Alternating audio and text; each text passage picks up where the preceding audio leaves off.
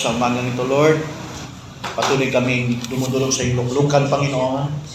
Patuloy akong bihingi ng kapatawaran, Panginoon, anuman ang aking karumihan, anuman ang aking ah, nagawang kasalanan, bagay na hindi minsan nalalaman o sinasadya, Panginoon. Dakilang Ama sa oras na ito, Lord, nili ko na yung malit lingkod, Panginoon, ay patawarin mo siya, Panginoon, pang ah, Lord, maging karapat dapat siya, Panginoon, sa iyong salita na ipapahayag. Magbubuhat sa iyong mga labi, Panginoon. Gamitin mo, Panginoon, ako bilang ah, isang uh, sisidlan, Panginoon, sa mga oras na ito, Lord. Hindi, Lord, makahadlang, Panginoon, anumang mga obstacles, anuman ang gawa ng kaaway upang sirain, Panginoon, ang plano mo, Lord. Dakilang Ama, nawa ay naroroon kami sa liwanag ng iyong pangako, ng iyong plano, Panginoon. Sa umagang ito, Lord, ah, bubuksan namin ang, ang, ang iyong salita upang pag-aralan. Wala po akong magagawa, kundi ako lang ay umaasa sa iyo, Panginoon. Na ikaw po ang nagbibigay ng karunungan, nagbibigay ng kapahayagan, upang, Lord, ang salita mo ay pakinabangin, Panginoon, ng bawat isa. Lalo na, Panginoon, sa pangangailangan po namin sa huling panahong ito, Lord, bilang paghahanda, Panginoon, sa nalalapit ng pagparito ng iyong bugtong na anak. Dakilang Diyos, patuloy ka na mag-equip, patuloy mo kaming ah, hubugin, Panginoon, sa anyo ng iyong salita, Lord God. Hallelujah. At sa umagang ito, anuman ang iyong ipapahayag naway maging malaya ka sa pamamagitan ng Espiritu Santo, Panginoon, at inihiling ko na itagos nyo, Panginoon, ang pahid na yan. Hindi lamang sa akin, kundi baba mo, Panginoon, sa kongregasyon mo, Panginoon, sa umagang ito. Alam kong sila ay naparito at nagbuhat pa sa mga malalayong lugar at sila ay merong ah, nasa, Panginoon, na sila ay mayroong matatanggap na mga bagay na espiritual, Panginoon. Bagay na hindi ko po kayang ipagkaloob, Panginoon, kundi ikaw lamang, Ama. Kaya, Ama, sa oras na ito, pahiran mo kami sa gawain na ito. At hindi lamang dito, maging sa buong mundo kung saan, sa umagang ito, nagkakatipon din ng iyong mga anak. Pagpalain nyo din po sila, Panginoon. Sa mga outreaches namin, ganun din, Lord. Ikaw po ang patuloy na magpala sa kanila, Lord God, sa mga ah, dakilang salita mo, Ama. Salamat po. Hinihiling namin ito sa iyong dakilang pangalan, sa pangalan ni Jesus. At lahat ay magsabi ng Praise the Lord. Buksan po natin, ayan po, buksan natin ang ating Biblia. Huwag mo na kayong umupo mga kapatid, konti lang naman to. Just to respect the Word of God. Ah, ako, bihira lang naman ako magpabasa ng nakatayo. Pero sa oras na ito, yamang nakatayo na kayo, sasamantalahin ko na. Habang tayo nakatayo mga kapatid, buksan po natin, kung may Biblia kayo sa Epeso 2, Gs, Ephesians chapter 2, verse 10, at babasahin po natin, ang sabi po rito, sabay-sabay po tayo magbasa mga kapatid. Basahin po natin sa Epeso 2, Gs. Okay, so, sapagkat tayo'y kanyang gawa na nilalang kay Kristo Jesus para sa mabubuting gawa na mga inihanda ng Diyos ng una upang siya'y nating hakaran. Okay, so makaupo na kayo mga kapatid. At pagpalain ng Diyos ang pagkakabasa ng kanyang salita, mga kapatid. Praise God. So, sa nabasa po natin sa Epeso, mga kapatid, naririyan po yung pamagat, ano, nasa, ano na, inihanda ng, in, mga inihanda ukol sa mabuting gawa. Diyan po po kinuha yung pamagat. Mga inihanda. Ukol, eh, no, mga, mga inihanda ng Diyos ng una. Pero ang ginawa ko mga kapatid, mga inahan, inihanda ng Diyos, o mga inihanda. Mga inihanda ukol, ukol sa mabuting gawa. Ibig sabihin po mga kapatid, sinasabi ng banal na kasulatan, na we are a workmanship. Sa English kasi babasahin ko sa, sa 10, ano? For we are His workmanship, created in Christ Jesus unto good works, which God hath said, before ordained, we should work in them. Ayan po ang sabi ni Apostol Pablo, ang sumulat nito sa mga taga-Epeso ay walang iba kundi si Apostol Pablo. Si Apostol Pablo ay apostol po ng mga hinting. Siya po ang ama ng apostol, pagka-apostol ng mga hinting. Kaya dito sinasabi niya sa iglesia ng Epeso, kung saan siya nagpastor mga kapatid, ay binanggit niya ang mga katagang ito patungkol sa mga mananampalataya, mga kapatid, na ang sabi niya sa English, tayo ay workmanship. We are His workmanship. For we are His workmanship created in Christ Jesus. Yan, yan na po ang sabi. Ang ibig sabihin, mga ah, tawag dito sa Tagalog ng workmanship, ah, ginaganyakan ka. Ikaw ay hinuhubog mga kapatid sa espiritual na kalagayan. So kung titignan natin ng mabuti ang talatang ito mga kapatid, sinasabing sapagkat tayo'y, sino yung tayo? Iglesia. Nang sabi, kanyang gawa, yun ang ibig sabihin ng workmanship. Tayo'y gawa, tayo ang ebidensya. Ang iglesia ay may, ah, ang Diyos ang gumagawa, no? Nang nilalang, nilalarawan tayo sa, nilalalang tayo sa larawan ni Kristo, mga kapatid. Yan po ang ibig sabihin dyan. Tayo'y ginagawa ng Diyos na kalarawan ng kanyang anak. Walang iba kundi si Yeso Kristo. Amen ba tayo dyan, mga kapatid? Malinaw po yan. In other words, masakit man sabihin mga kapatid, hindi lahat inilalarawan kay Kristo. Eh sino yon? Na nasa iglesia, nasa church, yun lamang mga nagpasya na gustong sumunod sa Diyos. Totoo yan. Yan lang talaga. Kung ang tao nasa loob ng church, nasa ibang dako ng iglesia sa buong mundo, kapag sila ay nasa loob ng church, kahit nandyan sila sa church, kapag hindi sila umabot sa pagpapasya, hindi sila makakasama sa paglalang ng Diyos sa larawan ni Kristo. Kaya mahalaga yan mga kapatid na maintindihan natin na hindi po hindi po sapat na ang tao ay pumupunta lang sa simbahan. Hindi po sapat. Pero yan ay isang magandang ah, simulain. Amen?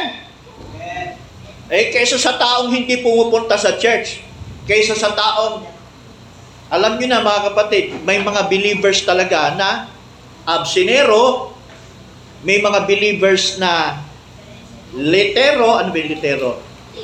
Ano yung litero? Lay. Pero talagang ganun, di natin. Pero, yung nalalate, sabi nga, it's better than never. Amen? Mas mabuti na yung kahit late, pero hindi ko sinasabing tama yan, lagi kang late. Eh, okay yan, hindi po mga kapatid.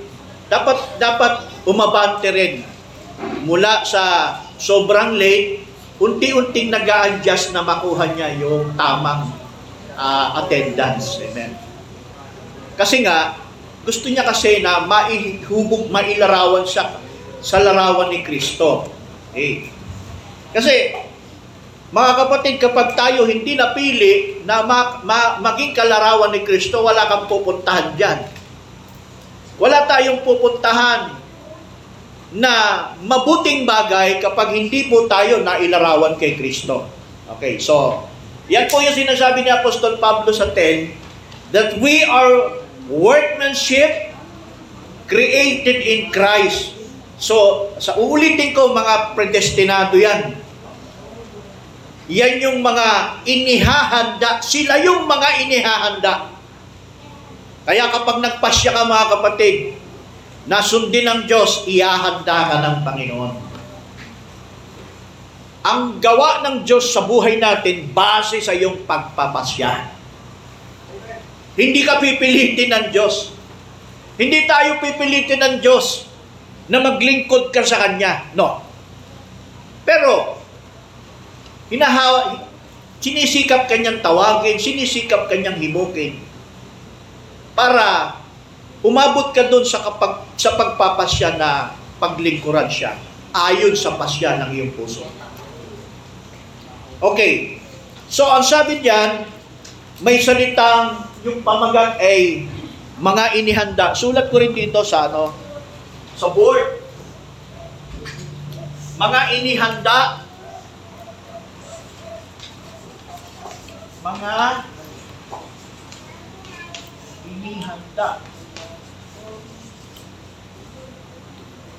Inihanda. Ukol. Ukol sa mabuting gawa.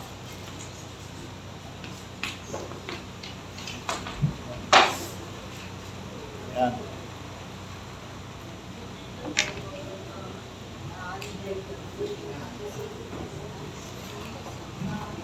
Mga inihanda ukol sa mabuting gawa. Ibig sabihin, brothers and sisters, dito sa talatang ito, madidiinan natin yung ah, una, we are His workmanship. No? Pangat, pangalawa, yung tayo ay, ah, sabi sa Biblia na inihahanda tayo, ah, gumagawa ang Diyos sa buhay natin. Una, pangalawa, ay inihahanda tayo para sa mabuting gawa. Kasi pamagat natin, mga inihahanda ukol sa mabuting gawa. So dalawang bagay mga kapatid ang nakikita natin sa pahayag ni Pablo dito. Una, tinawag tayo ng Diyos at inilagay ka sa iglesia. Para ano? Hubugin ka ng Diyos. Kaya kayo nandyan kasi kayo ay tinawag ng Panginoon as a predestined bride of Christ upang kayo ay sanayin, upang kayo ay turuan, upang kayo ay train sa spiritual na mga bagay. And then suddenly, pag natuto na kayo, anong gagawin? Kayo naman ang gagawa para sa mabuti. That's the work of the ministry. Yung mabuting gawa, hindi yung gawa lang na pagtulong sa kapwa, ano? Pagtulong sa mahihirap. Hindi ko sinasabing mali yan. Hindi po yan ang pinag-uusapan. Ang pinag-uusapang mabuting gawa, gawaing espiritual. Yung paano tayo ginagawa ng Diyos na kalarawan ni Kristo, mga kapatid, maging banal, maging kaaya-aya sa Diyos, maging lingkod ng Panginoon. Si Kristo lingkod ng Diyos, banal, naglilingkod sa Diyos. Ganon din tayo, kaya kayo nandyan. So kapag tayo ay tinuturuan ng Diyos na matuto sa mga espiritual na mga bagay, brothers and sisters, tayo rin ang gagamitin para sa iba. Tama ba yon? Sangayon ba kayo doon? Ang purpose kung bakit tayo umuupo dito sa church, nakikinig ka ngayon ng salita ng Diyos kasi ini-equip ka ng Panginoon na matuto. At kapag kayo inatuto na, gagamitin kayo ng Panginoon para sa iba. Hindi pwedeng habang buhay tayong nakaupo. Hindi pwedeng habang buhay lang tayong nakikinig. Mabuti nakaupo, mabuti nakikinig, pero hindi yan habang buhay. That's temporary. Kasi nga, ang sabi ng ating pamagat, inihahanda ka eh. Inihahanda tayo dyan ng Diyos para ma- sa mabuting gawain. Yung mabuting gawain, that is ministry. Ministeryo ng paglilingkod sa ating kapwa sa espiritual na mga bagay. Okay. So, basa tayo ng talata. Basahin natin ang sabi ni Pablo sa Epeso, talatang 19. Simulan natin. Ano ang sabi ni Pablo sa talatang 19? Pakibasa. Sino po ang pwedeng volunteer na magbasa? Ibigyan po natin ng mic. Ano yung po? Verse 19 natin simulang basahin. Ephesians 2, verse 19. Pakibasa. Hallelujah. Basa, dali. Si Oras medyo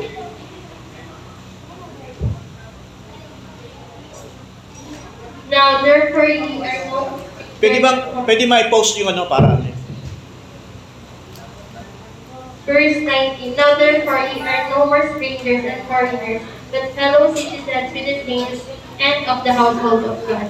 Amen. Tuloy. Verse 20. 20.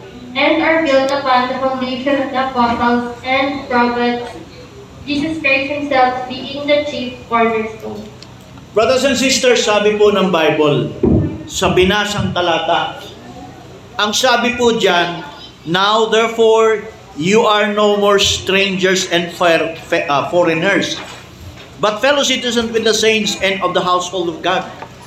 Ang ibig sabihin ni Pablo, mga kapatid dyan, ah, mga tayo, ng, ng mga tinatayo sa ibabaw ng kinasasaligan ng mga apostol at ng mga propeta, ibig sabihin dyan, tayong iglesia mga kapatid ay pinupundasyon sa aral, sa turo at aral ng apostol at ng propeta. Yan ang sinasabi. Na, ang iglesia ay nakapundasyon, mga kapatid. Hindi po pwede ang iglesia hindi nakapundasyon. Mahalaga po sa iglesia ang pundasyon. Amen ba tayo? Mahalaga po yan. Bakit? Ang pundasyon, mga kapatid, walang iba kundi si Kristo. At si Kristo yan sa anyo ng kanyang salita at kapahayagan. Kaya kung nasa church ka at gusto mo, kailangan ma- ka sa pundasyon. Hallelujah. Ano ang sabi? Na itinayo ayon sa mga kinasasaligan ng mga apostol at mga propeta. Ano ba yung kinasasaligan ng kinasasaligan ng mga apostol? Ito ay mga katuruan. Ito ay mga teaching mga kapatid. Well, sa denomination, iba-iba yan hanggang sa atin. May mga turo, iba-iba. May iba ang kinasasaligan ng mga apostol ay puro doktrina. Hindi masama. Iba-iba ang pamamaraan nila. Pero, sa pahayag ni Apostol Pablo na pinag-usapan natin, ano yung pundasyon, mga kapatid, na sinasabi ni Apostol Pablo na kinasasaligan ng iglesia. Hallelujah. Walang iba kundi mga aral, mga kapatid, mga katuruan ng apostol na kanilang itinuro sa iglesia. Bagay na sa panahon natin, matagal na panahon na ito'y naiwala. Pero sa huling araw na ito ay muling ibinalik ng Diyos dahil may ginamit siya para ma-restore ang iglesia sa tamang pundasyon muli ng apostol at yan ay nangyari sa buhay ng ating kapatid na si William Marion Branham. Ginamit siya una bilang propeta para isauli tayo sa mga katuroan bilang tayo'y mga anak, ibabalik, ipinihit ang puso natin ah, sa mga puso ng ating mga amang apostol. So we're talking about apostleship here. Mga aposturuan, mga tinatayo, pinakasaligan sa apostol at propeta. Hallelujah. Sundan yan mga kapatid, mahalaga to ha. Okay. Ano pa yung sabi diyan? Mahalaga yon na maibalik tayo. Paano ba paano ba nagturo ang mga apostol nung mga panahon ng Pentecost? Paano nila itinuro? Hallelujah. Ng mga apostol yung pundasyon sa Acts chapter 2 verse 42.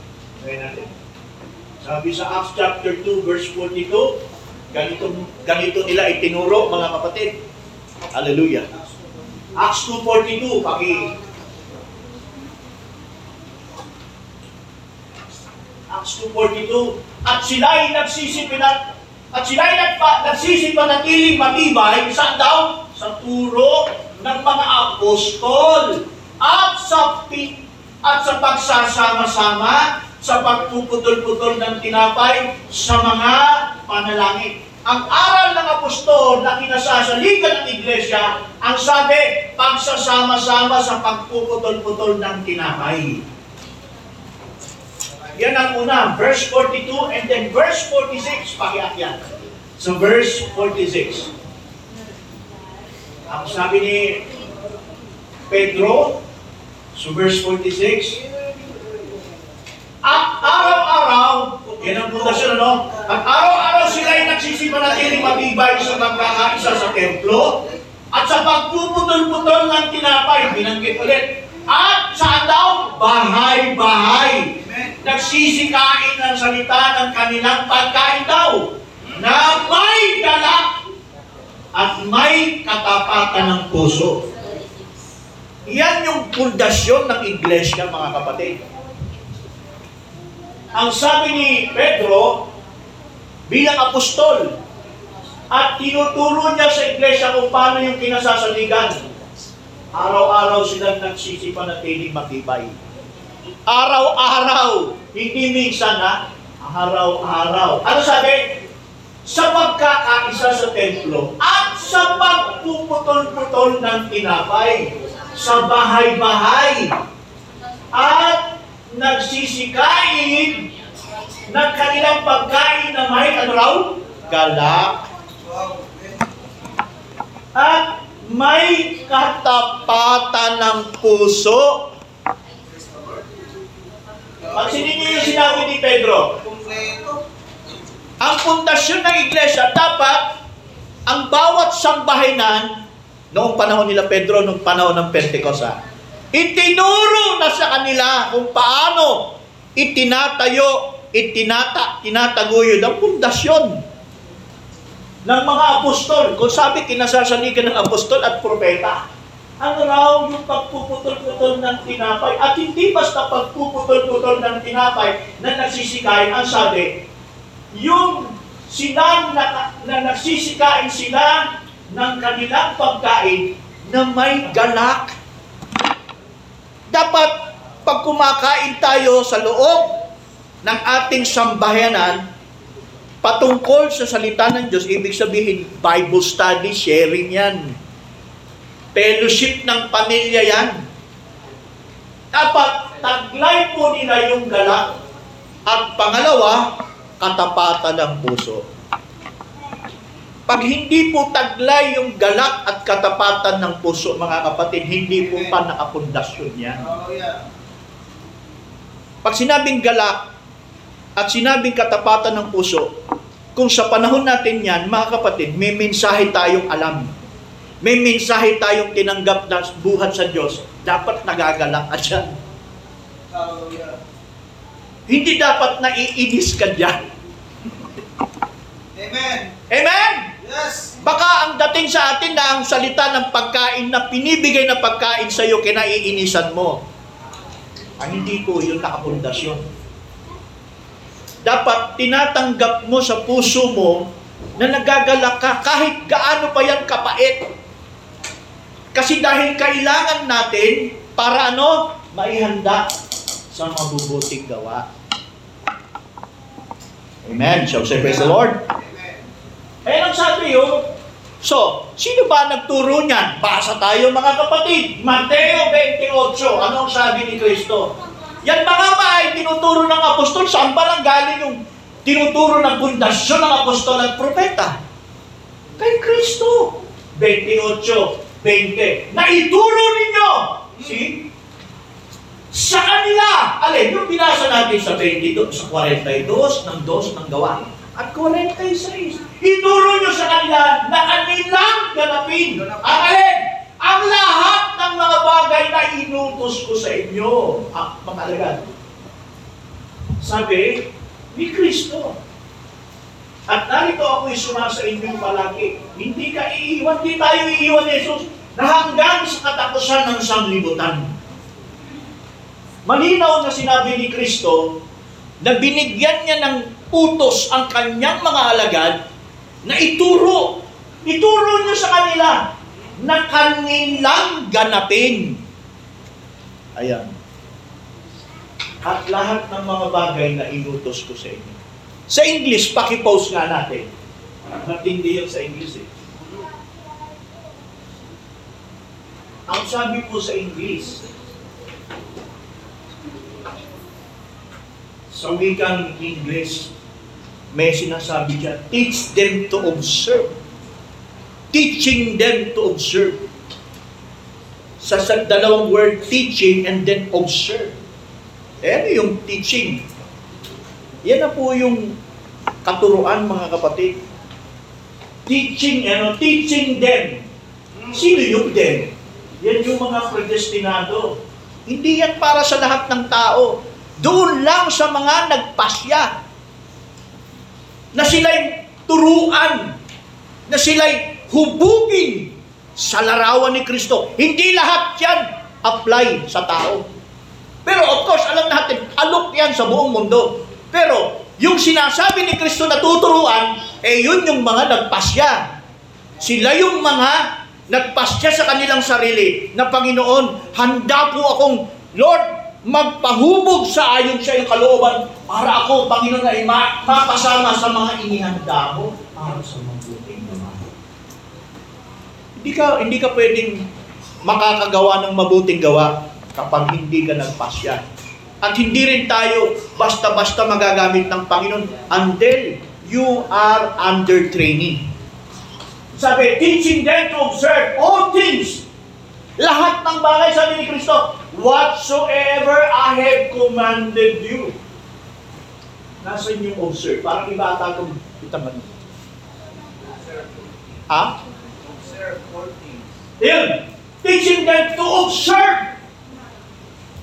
Number one, teaching. Number two, observe all things.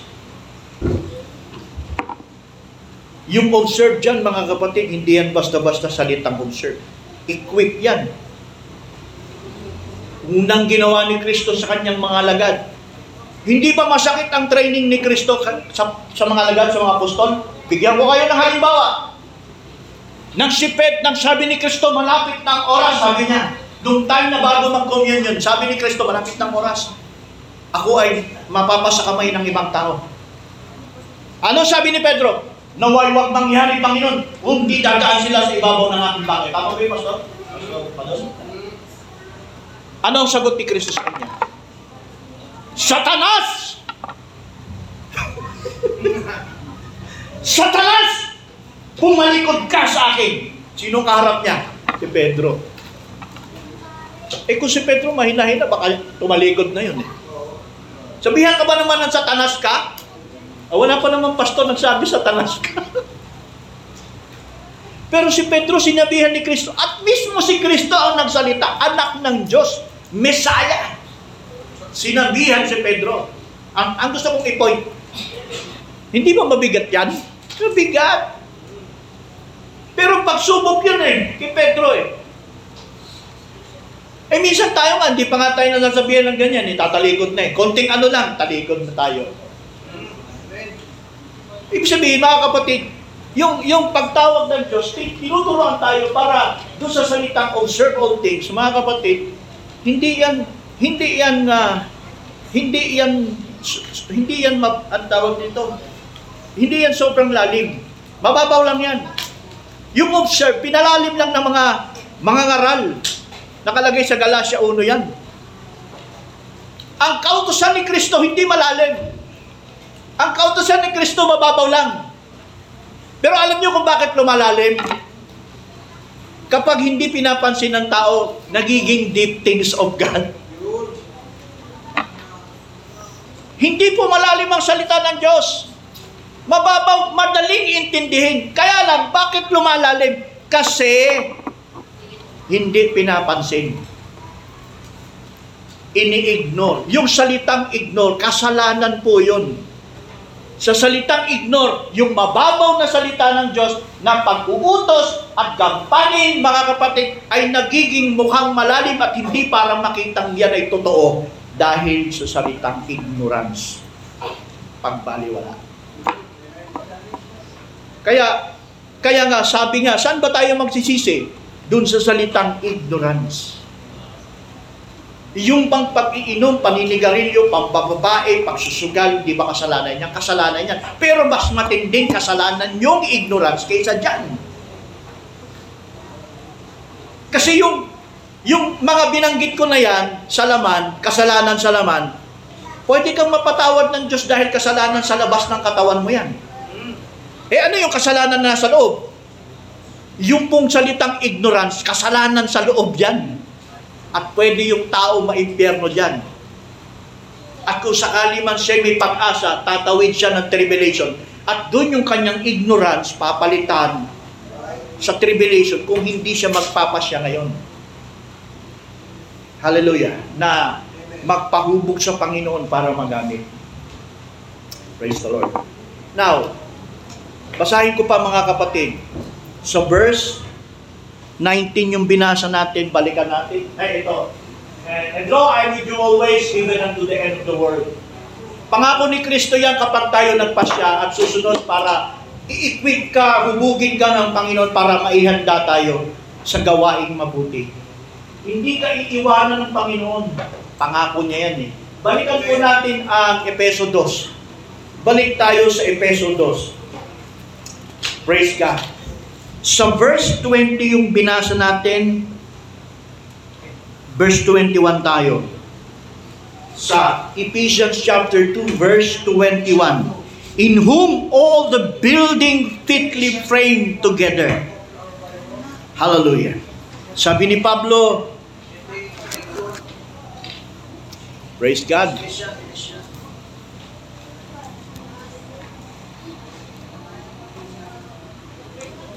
Sabi sa, In whom all the buildings fitly framed together grow it unto a holy temple of the Lord.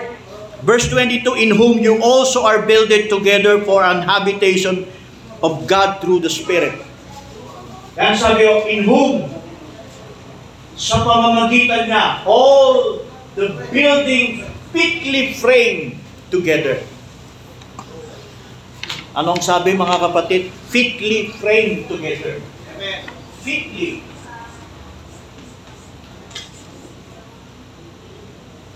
Fitly framed together. Nalalapat ng mabuti. Sabi ganon, fitly framed together. Hallelujah. In whom all the building fitly framed together, growing unto an holy temple, mga kapatid. Isipin nyo yan, mga kapatid, oh, ang iglesia pala ay itinuring na isang gusaling banal. Mhm. At sabi sa verse 22, sa Kanya ulit, in whom, kay Kristo, you also are builded together for an habitation of God through the Spirit. Nako. Yan ang layunin, mga kapatid. Isa kung bakit ka tinawag, ini-equip ka ng Diyos ngayon. Kasi sabi ko nga, sabi dito ni Pablo, you fitly framed together, ano yan, tawag doon, iki- ikinakasakang mabuti. Para saan? Grow it unto a holy temple. Ang temple, hindi na yun sa Jerusalem dati na nagiba. Ang templo, ikaw na ngayon, tayong lahat ngayon yan. Anong klaseng temple to? Movable. Templo na kung saan ka, templo ka kasi ang Espiritu ng Diyos tumatahan sa iyo ngayon. At kung ang Espiritu ng Diyos nasa iyo ngayon, anong gagawin mo? Gagawa ka sa mabuting bagay. Ikaw na ngayon ang kakasangkapanin tulad ni Kristo. Nung dati si Kristo, ginawa ng, ng Diyos Ama, in-equip si Kristo para ano? Siya yung templong naglalakad sa panahong yun, tatlong taon at kalahati, nagsasalita, nagwiministeryo, nagsasalita ng kalooban ng Diyos, naghahanda tungkol sa karya ng Diyos. Si Kristo yung templo. Uy, wala na si Kristo. Sino ngayon ang templo? Nagagamitin tulad ni Kristo na templong naggumagalaw.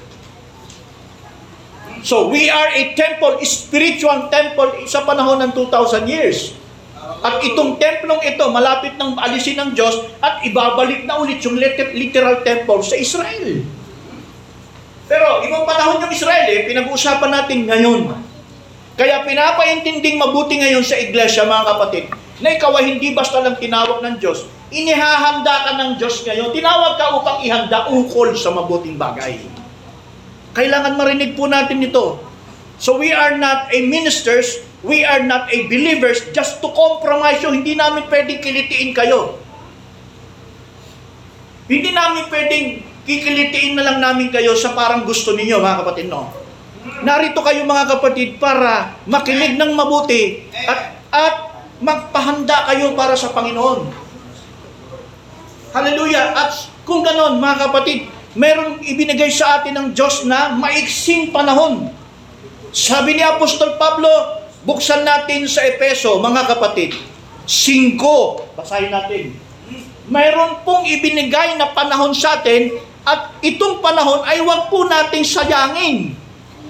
Sa panahon ng ating pag Amen. ini-equip tayo, sinasanay tayo na nandito tayo ngayon, hallelujah, ay maikling panahon lang ang sabi ni Pablo.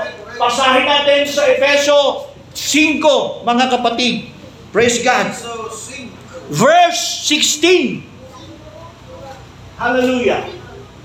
Sino pwede magbasa dyan sa likod kung nandyan na? Ephesians chapter 5, verse 16. Nandiyan yung mic. Pakibasa. Si brother, ah sige, sister Oyang. Pakibasa mo, sister Oyang. Uh, Ephesians 5.16 na inasamantalahin ang panahon sapagat ang mga araw ay masasama. Ayun! Huwag tayong mga kapatid kumpiyansa, huwag tayong masyadong relax. Mayroon tayong kakaunting panahon lang na natitira bago ibalik yan sa udyo. So, redeeming the time because the days are evil. Alam nyo ba yan? Alam ba natin to? Redeeming the time. Sinupin natin ang panahon. Samantalahin ninyo ang panahon. Bakit? Ang sabi ni Pablo, sapagkat ang panahon ay masasama. Naniwala ba kayo ng panahon natin masama? Masama! Hallelujah! Ang panahon kinabibilangan nating panahon na pinakamasama sa lahat ng iglesia ang kapanahonan. Bakit? Ang tao sa panahon na ito, lukewarm. Sa panahon na ito, ang iglesia ang pag-uusapan natin, hindi nalabas ng kasamaan na yung masamang tinuturing ng Diyos, ha? hindi lang yung pandarambong, etc. Hindi lang yan. Nasa labas na yun. Amen? Nasa labas yan. Labas ng iglesia, ibig sabihin, nasa mundo. Nandyan ang mga masasamang yan. Pero ano yung masamang tinuturong nasa loob ng iglesia? Ang tawag dyan ay Nico lukewarmness. Yan ang tinuring ng Diyos na masama kapag nasa iglesia ka. Isa kang malahininga. Isa kang Nicolaita at malahininga. Kapag ganyan po ang ang kalagayan ng, ng isang belief, isang mananampalataya mga kapatid, you are in danger. You are in a or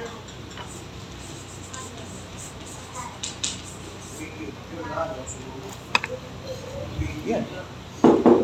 Yan ang tinuturing na sinasabi, because the days are evil. Yung tao, hindi nga sa katulad na nasa mundong makasalanan, ano? Pero meron siyang nandyan, mga kapatid, nakaklase ng matinding kasalanan ng pagiging masama at magiging ganito. Ano yun? Baliwalain mo ang salita ng Panginoon ng bahayag ng Diyos. At gawin mong walang kwenta yan. You are an evil. You are a wicked person. Pahayag na ng Diyos yan eh. Sa ikabubuti mo na yan. Sa kaililigtas mo yan. At nang hindi ng bawat isa, buong sambahayanan, pinag-aralan natin. What is the purpose of marriage? Anong layunin ng pag-aasawa dito? May mga young people, may mga future. Anong purpose ng pag-aasawa? Para magbuo lang ng pamilya? Na magpapalaki ka, papakainin mo, papaaralin mo? No. The purpose of marriage, the purpose of family is fellowship. Yan ang totoong layunin ng Diyos na binuksan sa atin na ang pag-aasawa at pagpapamilya ay fellowship. Saan? Sa Word of God. Kaya itong panahon na kinabibilangan natin, which is Laodicea, ang pinakamasamang panahon sa lahat ng panahon. Ang sabi ni Pablo, in the last days. Kung gusto niyo malaman na totoo, totoo ba na napakasama? Let's go to 1 Timothy chapter 3. Ayan. Tingnan natin yan kung masama nga ba talaga. O, sige, tuklapin natin yan. Yung days are evil. Redeeming, pasamantalahin ninyo ang panahon ito sapagkat ang panahon ay masasama. Dapat hindi po tayo mapasama doon sa mga masasama sa panahon ito. Pakibasa natin 1 Timothy chapter 3. Bibilisan lang natin. 1 Timothy chapter 3 ba yun? Tama ba yun? Ah, tama. Mali ata yun. Chapter, chapter 4. 2 Timothy. 2 Timothy, pakibasa. Hallelujah. 2 Timothy chapter chapter 2, Basa. chapter 3. Okay, chapter 3 verse 1. Pakibasa. Brother, pakibasa. Paki i-turn sa Tagalog, sa Tagalog natin basahin. Para mas maganda lingwahe natin. Mas madaling maunawaan natin, praise God. Hallelujah. Dapat po uh, alamin mo ito sa mga huling Pakilakas lang, brother, pakilakas lang. Dapat po uh, alamin mo ito na nasa mga huling araw na. Ayun. Ang sabi ng Biblia, sabi ni Pablo, datapwat alamin mo ito. Ano? Sabi, binanggit ni Pablo yung huling araw. Ano raw? Darating ang mga panahong mga panganib. Ayun. Basahin natin. Ako na babasa. Baka maubos yung oras ko. Verse 2. Akyat. Ano sabi ni Pablo? Susunod-sunod natin ang basa. Verse 2 ha. Hallelujah. Hindi mabagal yung internet. Ano? Okay. Sapagkat ang mga ito ay magiging maibigin sa kanilang sarili. Yun. Maibigin. Ito yung masamang panahon na sarili niya maibigin sa sarili sa dalapi, mayayabang, mapag malaki, mapagpatangayaw, ah masuwayin sa mga magulang, mga walang turing, mga walang kapanalan. Akyat.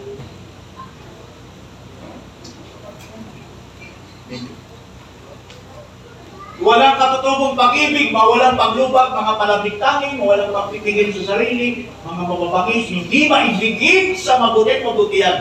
Yung mabutihan, ito yun. Yung, yung ikaw ay magamit na sa ministry. Mga lino, mga matitigas sa ulo, mga palalo, mga maibigin sa kalayawan. Yung mahilig sa good time, good time, good time. Masamang panahon yan. Masamang kalagayan yan yung mahilig. Ah, oh, eh, tayo, overwork na tayo. Minsan-minsan naman, good time tayo mga kapatid. Yan, ganyan. Mahilig sa kalayawan. Kaysa mga maibigin sa Diyos. Hallelujah. Hindi mo mga kapatid oh, sabi, pinagpapalit nila yung kalayawan sa pag-ibig nila sa Diyos. Totoo ba yan? Totoo yan. Kapag ikaw ay umibig sa kalayawan na hindi mo gusto ang Panginoon. Tama ba, Pastor? Pag umiibig ang isang ah, Kristiyano sa kalayawan, tinatanggal niya yung pagmamahal niya sa Diyos. Tama. O anong katibayan? Ikalawang Juan 2.15. Basahin natin. Itutuloy natin yan. Baka sabihin nyo, nagkukukwento-kwento lang tayo. Pinapakita natin kung anong klaseng panahon meron tayo at nasan ka. Nandito tayo sa panahon iyan. Anong sabi? Sa un... Ikalawang Juan ba yon? Na kapag inibig mo ang sanlibutan, mawawa, ma- mawawala ang pag-ibig ng Diyos sa'yo. O, bukain natin. Hallelujah. May na yung internet, ano? Ang sabi dito, is God. Second, second John ata yun. O First John chapter 2. First John chapter 2 verse uh, 15. Ayan. Babasahin ko. Kasundan ninyo ha. Ang binasa natin kanina, ang sino mang umiibig sa kalayawan, walang pinipili yan kung ba't young people ka ngayon, may edad ka. Basta inibig mo ang sanlibutan. Huwag ninyong ibigin ang sanlibutan. Utos hindi. Utos. Ni ang mga bagay na nasa sanlibutan. Ayan. Yung sanlibutan mo bumba, huwag mo siyang sabi niya, ibigin, huwag mo siyang, uh, ayan, sabi, ni ang mga bagay nandyan sa sanlibutan. Kung ang sino man ay umiibig sa sanlibutan, around, makibasa, wala sa kanya ang pag-ibig ng Ama. Yung may sabi niya, binasa lang natin. yung mahilig sa kalayawan, mga kapatid, nood ng sine, kung ano-ano yan, mga kapatid, inuuna nila ang kalayawan sa sanlibutan kaysa siya ay maturuan maglubog ng Diyos sa kapanalan. Anong sabi kapag inibig mo ang sanlibutan? Mawawala sa iyo ang pag-ibig ng Ama. Ibig sabihin, hindi mo, you cannot serve by, in the table by two masters. Hindi pwedeng sa Diyos ka ngayon, kinabukasan sa demonyo ka maglilingkod. Hindi. Isa lang ang pipiliin mo. Kapag pinili mo ang sanlibutan, mawawala ang pag-ibig mo sa Diyos.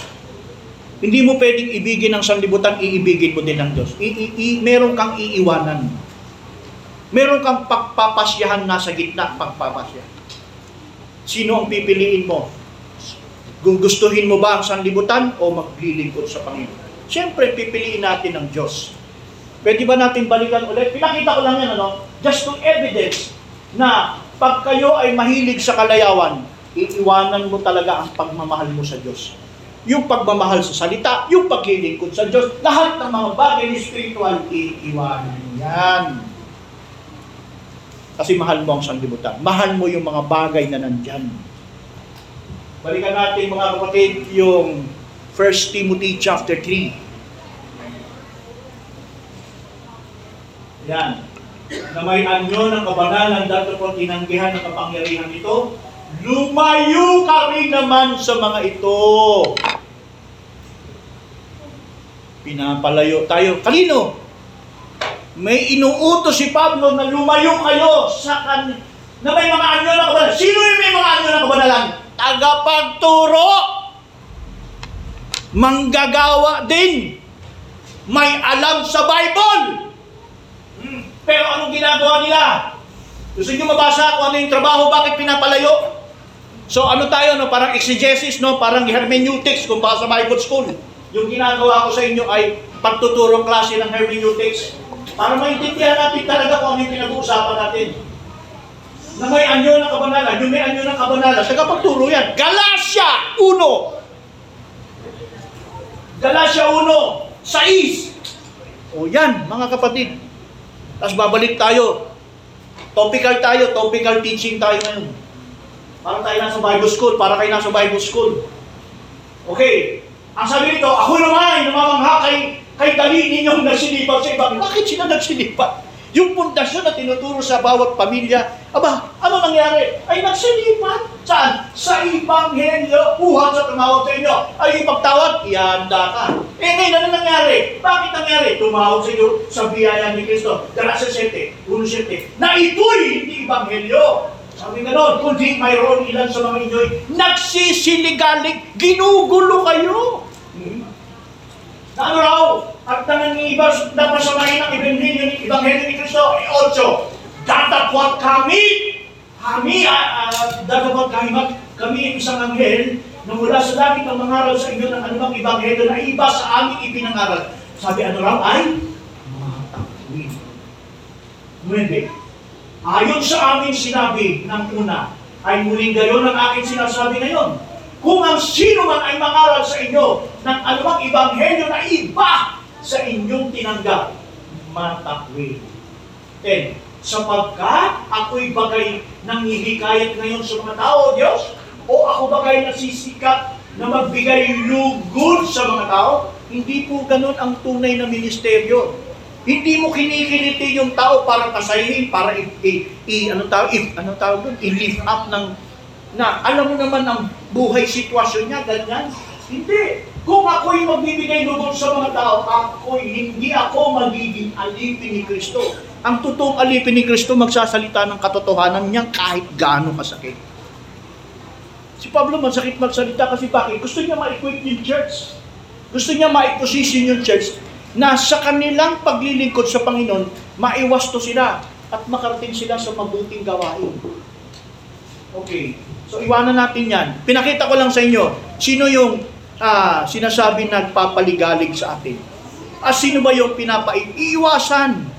Ano yung iiwasan? Hindi mo ba siya papansinin? Hindi! Papansinin mo rin yan.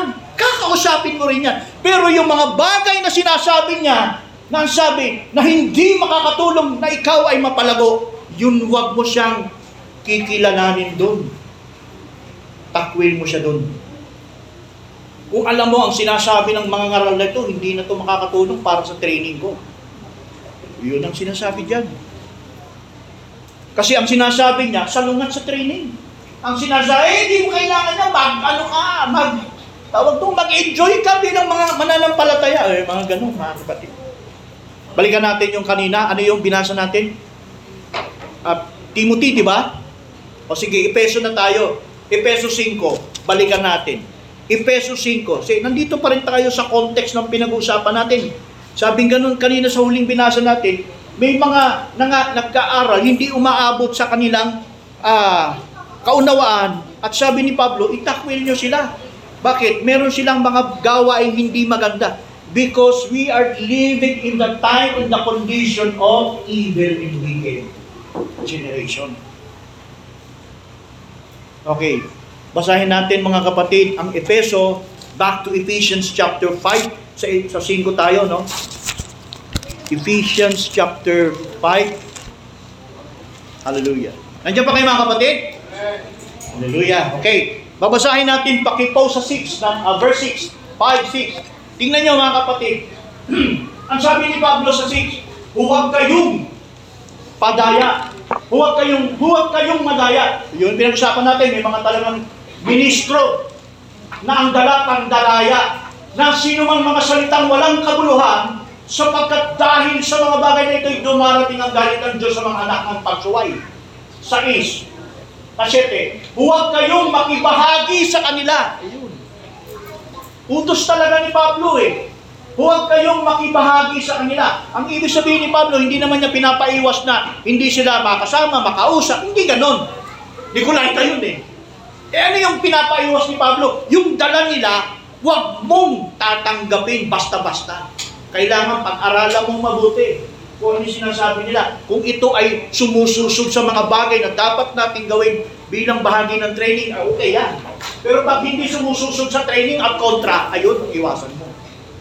Kaya pinapayos ni Pablo, huwag kayo makibahagi sa kanila. Eh, sapagkat noong panahon kayo'y nasa kadiliman, datapat ngayon, kayo'y nasa kaliwanagan sa Panginoon. Ano raw ang sabi niya? Ang sabi, magsilagad kayong gaya ng mga anak ng kaliwanagan. Hallelujah. Praise the Lord. Ano yung nasa anak ng kaliwanagan? Mga anak ng Diyos na may pahayag sa kanyang salita.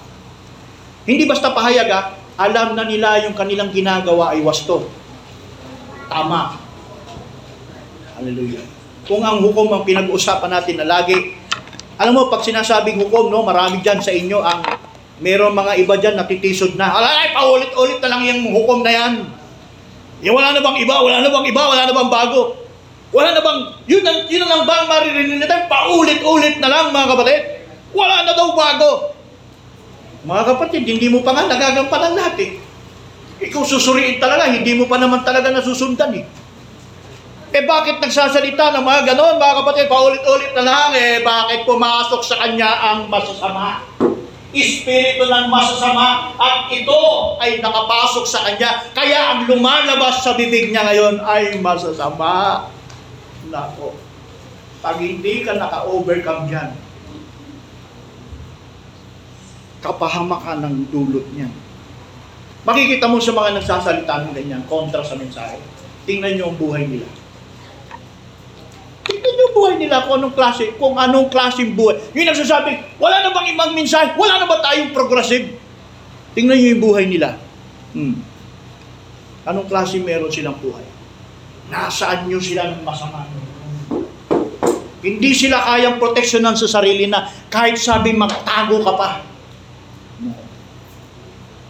Hallelujah. So amen. Amen. Praise the Lord. Nasa panahon tayo ngayon ng paksasauli sa aral at turo ng mga apostol at propeta.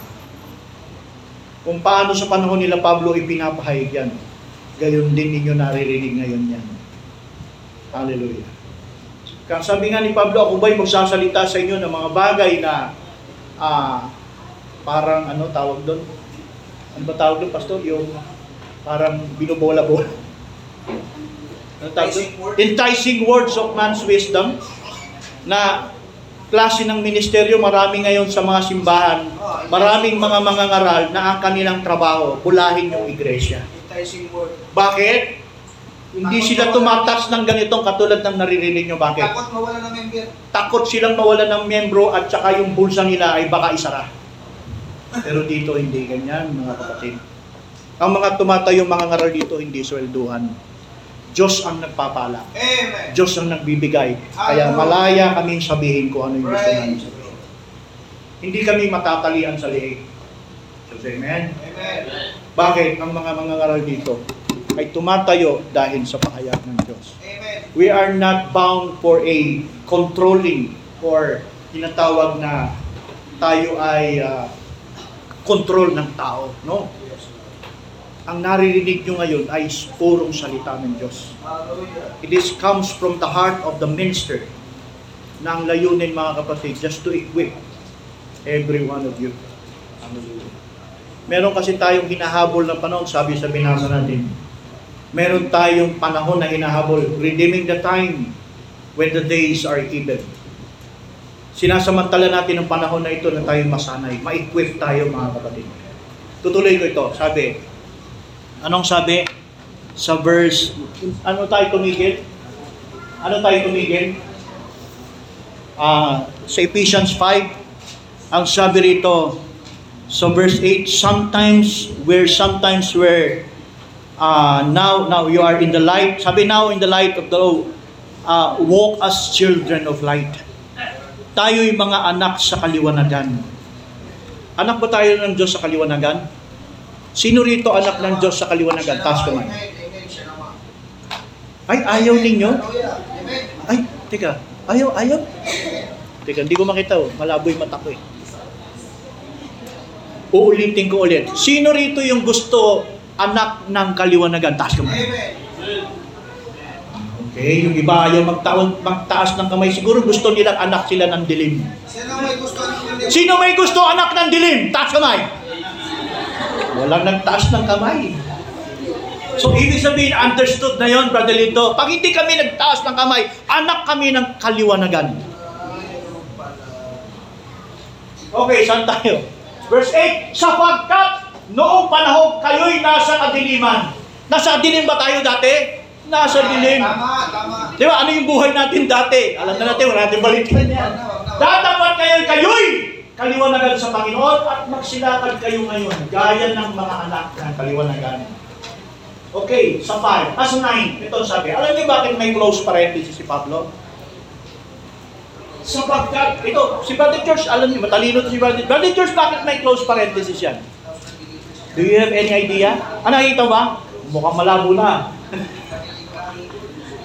Oh, sige. Sapagkat ang bunga ng kaliwanagan, ito ah, ang bunga ng kaliwanagan ay nabubuo daw sa kabutihan, katuwiran, at katotohanan. If you are a children of God, you have fruits. May bunga ka. May bunga tayo. Ano yung bunga raw? Kabutihan, katuwiran, katotohanan. Yan ang children of God. O, basahin natin ha. Sapagkat ang bunga ng nasa kaliwanagan ay nabubuo ng kabutihan, pangaluna, katuwiran pangalawa, ang ikatlo'y katotohanan. Pag nasa kaliwanagan ka, sa G's, pakiakyat sister, na inyong pinatutunayan ang kinalulugdan ng Panginoon. Kinakailangan po pinatutunayan daw, sabi ni Pablo. Uh, sa sa Tino, ang na inyong pinatutunayan, you have the fruit, you have the evidence that you are a children of light. Bakit? Kasi lumalakad ka, mayroon kang paglakad. Sa 11, at huwag kayong makibahagi sa mga walang mapakikinabangan na gawa ng kadiliman. Hindi bagkus inyong sawatain. Eh, kung magtakipan, ano sa bata na kung nagtakipan? Kapag may nakikita yung mali ninyo sa kapwa, nakikita nyo maling, maling kapatid, mali na ang ginagawa niya, mga kapatid, wag nyong, wag nyong ano, wag nyong pagtakpan yan. Dalhin nyo sa ikinaukulan. Meron tayong aral na divulge. Divulge, divulge. Dalhin ninyo kung ang ginagawa niya ay hindi na nakakalugod at pwedeng makasira sa ating bilang mga bahagi ng iglesia. Pinoproteksyon na natin ang iglesia, mga kapatid. Hindi natin pinababayaan Dahil- dahil sabi pinli frame together, gwardyado yan. Gwardyado ang iglesia ng apostol at propeta. Okay, sa 12. Sapagkat, at, tama ba? Sapagkat ang mga bagay na ginagawa nila sa lihim. Oh, meron pa lang si Pablong binanggit na mga Kristiyanong gumagawa sa lihim. Ay, hindi tayo makakapagtago dyan. Kaya nga, kahapon nag-uusap kami, ang ganda ng topic namin, Pastor. Sa isang appointed deacons o isang manggagawa, as an elder, as a pastors, eh may kwalifikasyon talagang binitawan si Pablo at nag-usap kami doon na hindi basta-basta ina-appoint na maging isang deacon ng hindi kwalipikado. Hallelujah. Kasi bakit? Kailangan lantad ang buhay niya kung siya'y nasa liwanag. Amen. Kailangan alam at nakikita ang klase ng kanyang pamumuhay kung siya ay karapat dapat maihalal. Mahigpit ka. Alam niyo kung panahon nila Pablo, napakahigpit. Hindi naman masama ihalal sila kung binata at meron silang uyab. Ano ang? Uyab? No, ano? Uyab sa, sa Bisaya, uyab. Girl, hindi. Sandibutan yun eh. Ah, katipan. Hindi masama yung katipan. Kung siya'y binata at ihahalal siya bilang deacons in the church, hindi masama yan. Pero dapat lagtad ang kanyang buhay sa kanyang patotoo patungkol sa paglilingkod. Hindi pwede yan. Mga kapatid, kaya bilang tayo magkakapatid dito, at kayo po ay nai-involve sa mga relationship, mga kapatid, abay, di- hindi po basta-basta yan. Kailangan meron pong nagmamasi, merong nag, ah, gagayad sa inyo kapag kaganyan. Kasi bakit? Pwede kayong mahulog sa paggawa sa lihim. So, amen. Amen. Hindi ganun ang iglesia, mga kapatid. Ang iglesia, kapag nakagawa ka ng hindi maganda na nakatago yan, ilalantad mo yan sa kaharapang ito at sasabayin, sasabihin mo yan. Ipapahiya mo ang demonyong na gumagawa sa loob ng pagkatao mo. Para hindi ka balik-balikan yan. Sasalita ka dito sa harapan, sasabihin mo kung ano yung ginagawa ng demonyo sa iyo bilang paghingi ng tulong para ikaw ay matulungan. Gusto ba natin mga kapatid, habang habang buhay kang kinakasangkapan ng kaway ng diablo? Hindi. Kung tayo'y tinuring ng mga anak sa kaliwanagan at naihahanda sa mabuting gawa. No, hindi ko pa masyadong dinidiinan, mga kapatid, yung mabuting gawa dito. Ang sinasabi ko lang, inihahanda ka pa. Maybe sa susunod na topic, ah itatakil ko yung mabuting gawa kung ano yan. Ang sinasabi ko ngayon, paghahanda.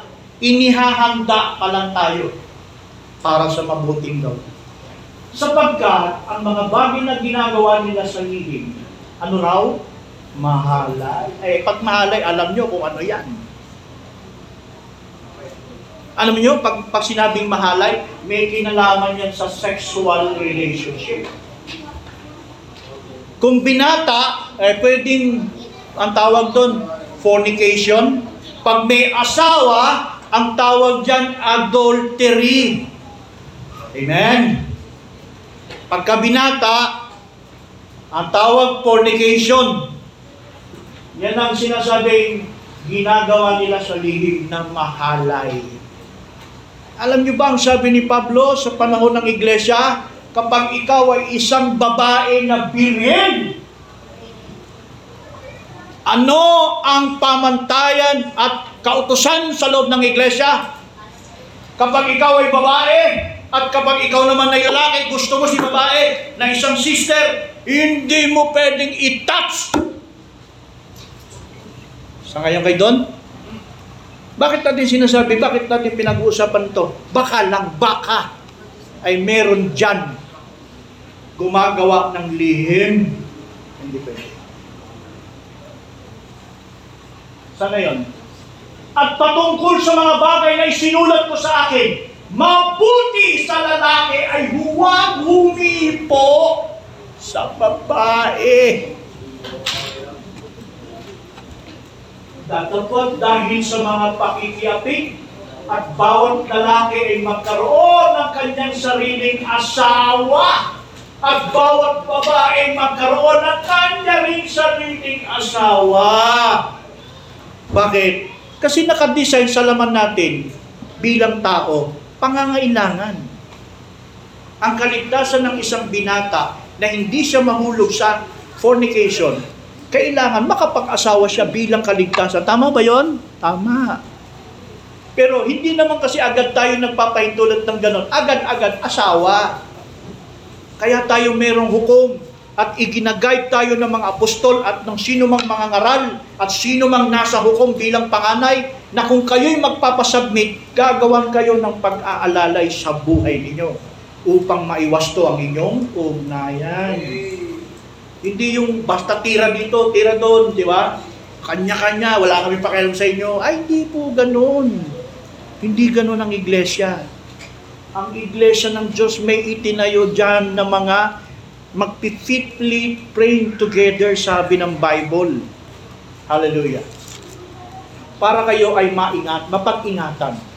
Hindi kayo mahulog doon sa uri ng mahalay na ginagawa sa lihim.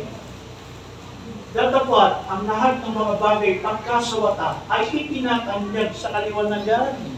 O, hindi ba yan sinasabi? Pag ikaw ay isang Kristiyano, nahulog ka sa isang matinding kasalanan, hindi ka mapaghabat, nawawala pag-ibig mo sa Diyos. Bakit? Matindi yung nagawa mo eh. Nawawala na yung pag-ibig, yung init mo nawawala na. Ay, may nangyayari.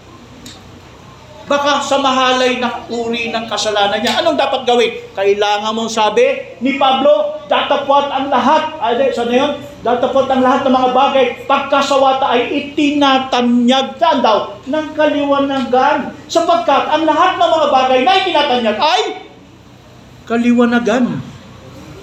Pagka isang Kristiyano dito nagsabi ng kanyang nagawa na kasalanan labag sa Diyos at labag sa iglesia, mga kapatid, hanga ako dyan. Hindi yan kahihiyan. Nagagawa ng ibang denominasyon yung pastor. Alam niyo po, ang daming kongregasyon, sinasabi niya yung kasalanan niya, umiiyak siya, humihingi siya ng tulong, na sana iligtas siya doon sa bagay na yun. Grabe. Anong ibig sabihin? Yun yung sinabi ni Pablo. Ipinapahayag niyo sa kalagitnang ito na kayo'y humihingi ng tawad sa kanilang nagawa. Ganyan ba tayo? Ganyan ba ang iglesia? Eh, dapat ganyan.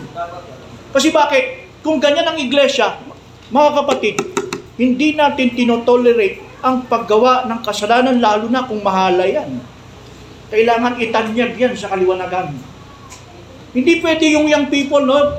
Tawag doon, petting necking. Akbay dito, hawak dito, kung ano-anong ginagawa, mga kapatid, hindi tama yan. Darating din kung darating din na mag magkatipan, darating din sa bagay na ganyan, pero dapat sa isang banal na gawain. Kailangan mauna yung training, kailangan mauna yung spiritual. Para nang sa ganun, kung gagawin yan sa maayos at banal. Sabi ni Pablo, huwag yung dudungisan ng higaan. Hallelujah. So say praise the Lord. Hallelujah. Kunti na. Sabi niya, Nagtapot ang lahat ng mga bagay pagkasawat ay tinatanyag sa kaliwanagan sapagkat ang lahat ng mga bagay ay tinatanyag sa kaliwanagan. Kasi bakit mga kapatid sinasabi ni Pablo yan? Pag nakagawa tayo ng kasalanan sa lihim, hallelujah, at ginawa mo, itinatanyag mo dito sa harap. Kasi alam mo ang kasalanan ng bawat believer, sabihin ko sa inyo, alam nyo ba ang kasalanan ng ganyan ha? Lihim. Makinig kayo mabuti. Ito, lalo sa kabataan. Pag ang isang kabataan na may relationship, meron siyang kaula, uh, sorry, uh, yung ka-relationship, kaugnayan sa between uh, believers, male and female. Pag nagkamali kayo mga kapatid, saan kayo nagkasala? Sasabihin ko sa inyo una kung saan kayo may kasalanan. Una niyong kasalanan sa magulang niyo yan. Okay, agree kayo? Bakit? Mula ng pagkabata, ayaw kanya madampian ng lamok. Ni ayaw kanya makalat ng lamok. Inalagaan ka niya, pinag-aral ka, pinalaki ka ng maayos, hanggang sa itinuturo sa iyo ang tama. Bakit nung lumaki, susuwayin mo siya sa bagay na gusto niyo? Lalo na kung babae ka. Lalo kang sister ka. Yung isa kang bulaklak na parang uh, namumukadkad na napaka ah, roses.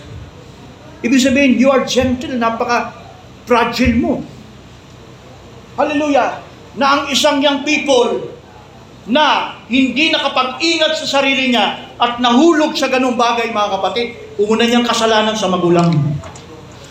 Pangalawang kasalanan niya kanino? Sa inyo, sa ating lahat, sa iglesia. Ihuli natin sa Diyos. Pangatlo. So, ang kasalanan niya sa magulang, kasalanan sa iglesia, at ang pinakahuling kasalanan niya sa Diyos. So, say amen? Medyo mabigat ba ang pangangaral natin ngayong umaga? Medyo mabigat. Hallelujah. Bakit natin kailangan pag-aralan to? Kasi, ang gusto ng Diyos sa ating lahat dito, makarating tayo na maihanda. Saan? Sa mabuting gawa. Hallelujah. Praise the Lord. So say amen. Amen. Kaya, iniingatan tayo. Mga kapatid, kaya sinasabi ito sa inyo upang makapag-ingat ang bawat isa. Alam nyo kung bakit minsan hindi natin mapil ang, ang fullness ng presence ng Diyos kalagitnaan natin dahil dyan. Diba, Brad George? May naaalala ba kayo sa Old Testament na hindi sila magtagumpay sa laban dahil may nagtago? Tama ba? Hindi. Tama. Sino yon? May tinago. Nagdal, nagtataka sila Joshua ba yon? Sina Joshua kalit sa pagbilig, eh sila Joshua matapat na lingkod dyan. Full of courage yan. Nakikipagtigmaan sila laban sa mga Phil- Philistines. Sa mga Hittites, Amorites, eh, mga times-times na yan. Yun. Nagtataka sila bakit nagagapi sila ng kaaway. Abay, dumalangin sila sa Panginoon. Inireveal ng Diyos. May nagtatago pala ng kasalanan na lihim sa loob ng kampamento nyo. May nagtago ng kasalanan. Ganon din sa atin, brothers and sisters. Kapag may nagpa-practice ng ganyan sa loob ng church natin, na nagtatago ng gumagawa ng kasalanan sa lihim, na sabing ganon ay sa kahihiyan, mga kapatid. Ano unang mangyayari? Mapipighati ang Espiritu Santo. Hindi natin maramdaman. Dapat tayo sa iglesyang ito, pumapalahaw tayo ng awit sa Panginoon. Pumihiyaw ka, sumisigaw ka ng galak, may galak sa puso, tumataas ang iyong kamay, umiiyak ka sa Panginoon. Dapat yan ang nararamdaman natin sa gitnang ito. Pero bakit hindi? Bakit hindi? Mayroong gumagawa sa iglesia ng lihim. Hmm. Magsisi tayo mga kapatid. Hallelujah. Huwag tayong mamuhay ng tulad. Sabi ni Pablo, lumayo kayo sa kanila. Praise God. Ulit, kaya sinasabi niya, gumising kang natutulog. At magbangon ka sa gitna ng mga patay. Ano sabi ni, Kri- sabi ni Pablo? Liliwanagan ka ni Kristo. Sa 15, Mamag-ingat nga kayong lubos kung paano kayo lumakad. Huwag gaya ng mga mangmang, kundi gaya ng marurunong. 16. Na inyong samantalahin ang panahon. Bakit? Sapagkat ang mga araw ay masasama. Kaya kapag hindi po tayo nakapag-ingat at babaliwalain po natin ang mga paalala ng Diyos, sigurado tayo ang kababaksakan natin kapahamakan. At papasok tayo doon sa sinasabing mapapabilang tayo doon sa mga kaarawan ng masama. Yung taong hindi nagsasamantala sa panahon na maikwet, maihanda, pag tinanggihan niya yan mga kapatid, ang kababaksakan niya doon sa mga araw ng masasama. Doon siya babagsak. Can you say amen? So say hallelujah. Hallelujah! Amen, mga kapatid. So, kung ang umagang ito, sa pangangaral natin ito ay medyo may kagaspangan, mga kapatid.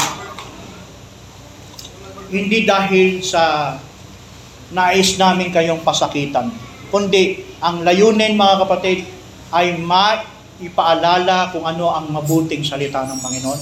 At tayo, kung mabuti ang ating puso, maihahanda ninyo ang sarili nyo, mga kapatid, para sa ukol sa mabubuting gawa. Hindi natin natas kung ano pa yung mabuting gawa.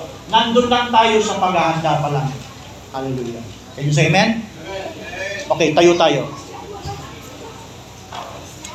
Iyuko po natin ang ating ulo mga kapatid.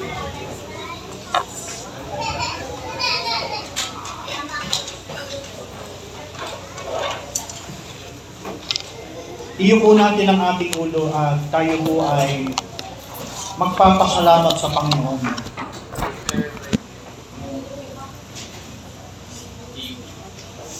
Pikit natin ang ating mga mata at wala na pong magsasalita, wala na magkukwentuhan. Pikit po ang mga mata, yuko po ang, ang gagawin natin mga kapatid sa isang maiksing panalangin. Kung kayo po yung ah, pinupuntahan ng mga pangungusap na ito, wag, wag po natin pagmatigasin ang ating puso. Umamin tayo kung meron tayong hindi karapat dapat sa Panginoon. Walang mawawala kapag tayo ay humingi at lumapit sa Diyos ng tawad. Handa ang Diyos na tayo ay patawarin. Walang taong hindi nagkakasala sa loob, sa, sa ilalim ng bubong na ito. Kahit kaming mga ministro, nagkakasala din kami. Nagkakamali din kami. Hallelujah. Kaya lahat tayo ay sama-samang mananalangin at ihingi natin sa Diyos ng tawad yung bagay na gawa natin. Lalo na kung kasalanan sa lihim at may kinalaman sa kahihiyan. Hallelujah. So let's bow our heads and pray. Higit tayo mga kapatid. Tayo ay, kayo po ay uh, mangusap sa Panginoon.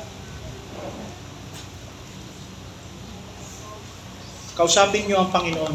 Humingi kayo ng tawad bago ako manalangin mga kapatid.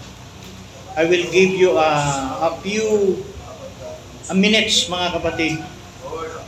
Ang bawat isa sa atin na naririto, humingi kayo ng tawad. Kung ang kasalanan naman natin ay hindi naman sa lihim at sa kahihiyan. But, pe- may mga maliliit, marahil maliliit na kasalanan. Pero kailangan pa rin natin ihingi ng tawad ng. Hallelujah, Lord. Praise the Lord Jesus. Hallelujah, Father, Lord God. Salamat, Panginoon, sa umagang ito, Lord. Na kami, Panginoon, ay lumalapit sa iyo, Lord. Dumudulog kami, Panginoon. Lord, inihahayag namin sa iyo, Panginoon, ang laman ng aming puso. Kung may nasumpungan ka, Lord, hindi ko tama, Lord, hindi naaayon sa iyong kalooban, sa iyong salita. Lord, mingi po kami ng tawad, Panginoon. Hayaan niyo po, Panginoon, na makinabang kami sa dugo ng iyong anak na si Jesus. Maigawad po sa amin sa umagang ito, Lord, upang kami mahugasan, Panginoon. Lord, upang kami mapatawad, Panginoon. At bigyan mo kami ng pagkakataong makapagpanibago ng buhay. Lord, tulungan mo kami na sa oras na ito, Panginoon, maibaba, maibaksak namin sa aming harapan, Lord, ang mga bagay na ito na hindi po kaya-aya. At alisin mo, hawiin mo, Panginoon. Itaboy nyo, itapon tong mga espiritong ito, Lord, sa kung saan sila nanggaling, Panginoon. Na sumasaklaw sa bawat isa. Na gumagawa ng pagkakaalipin sa sino man, Panginoon.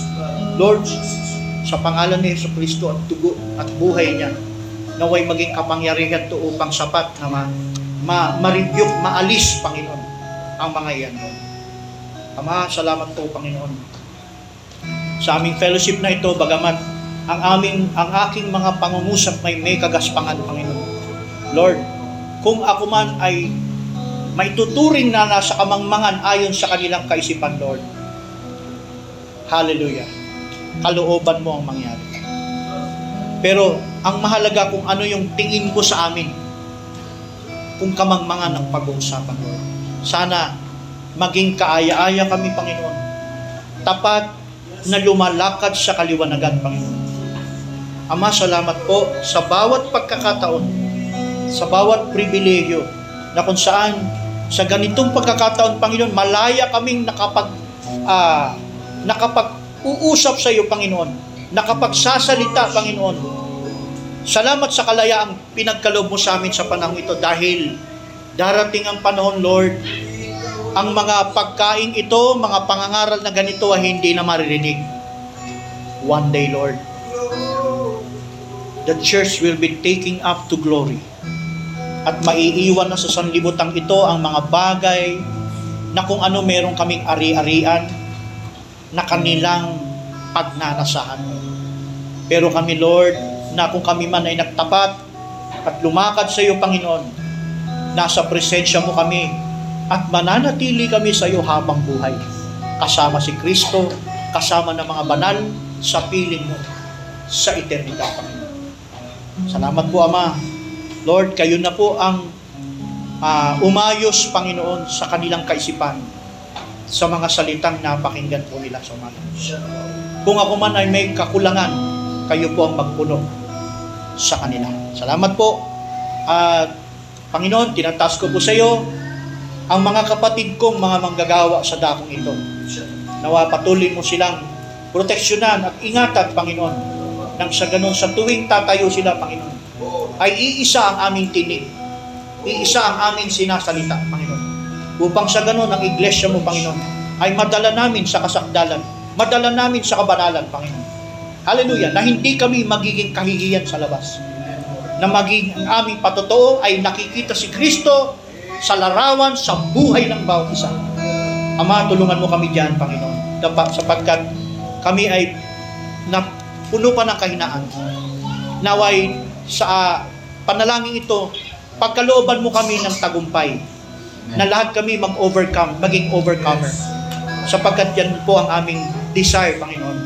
Kung kami may pamilya ngayon at hindi maayos, Panginoon, tulungan mo kami na bigyan mo kami ng counselor. Bigyan mo kami ng tutulong, tutuwang sa amin para kami matulungan sa bawat problema ng sambahayan. Kaya kami naririto, kaya kami may fellowship, Panginoon. Dapat nag exhort kami one another. Mayroon pa kami mga oras para mamaya na kung paano mo kami sinasamahan ngayon. Lord, samahan mo kami hanggang mamaya, hanggang sa pagtatapos ng gawain. Salamat po, dakilang Diyos, sa kalayaang pinagkaloob niyo po sa amin at sa mga pahayag na binibigay mo upang sa ikatitibay ng iglesia sa bawat isa na naririto naway makapaghanda sa darating na malapit na na pagparito ng iyong anak. Ama, salamat po maging sa malahat ng mga material blessings, lahat sa mga bagay na binibigay nyo, hindi ka nagkulang sa amin, Panginoon. Lahat ng bagay ay pinagkaloob mo sa mga pang-araw-araw na pangangailangan namin.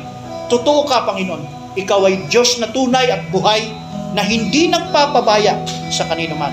Lalo na sa mga mga anak mong nagtatapat sa iyo, Panginoon. Salamat po, Ama. Marami pa po kaming dapat sabihin, Lord, pero sapat na ito, Panginoon.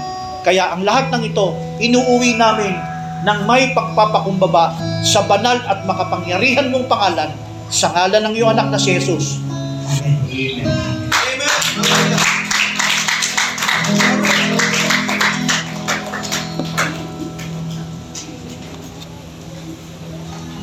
Salamat, Pastor. Salamat, Pastor Salito, sa iyong uh, mensahe na napapanahon.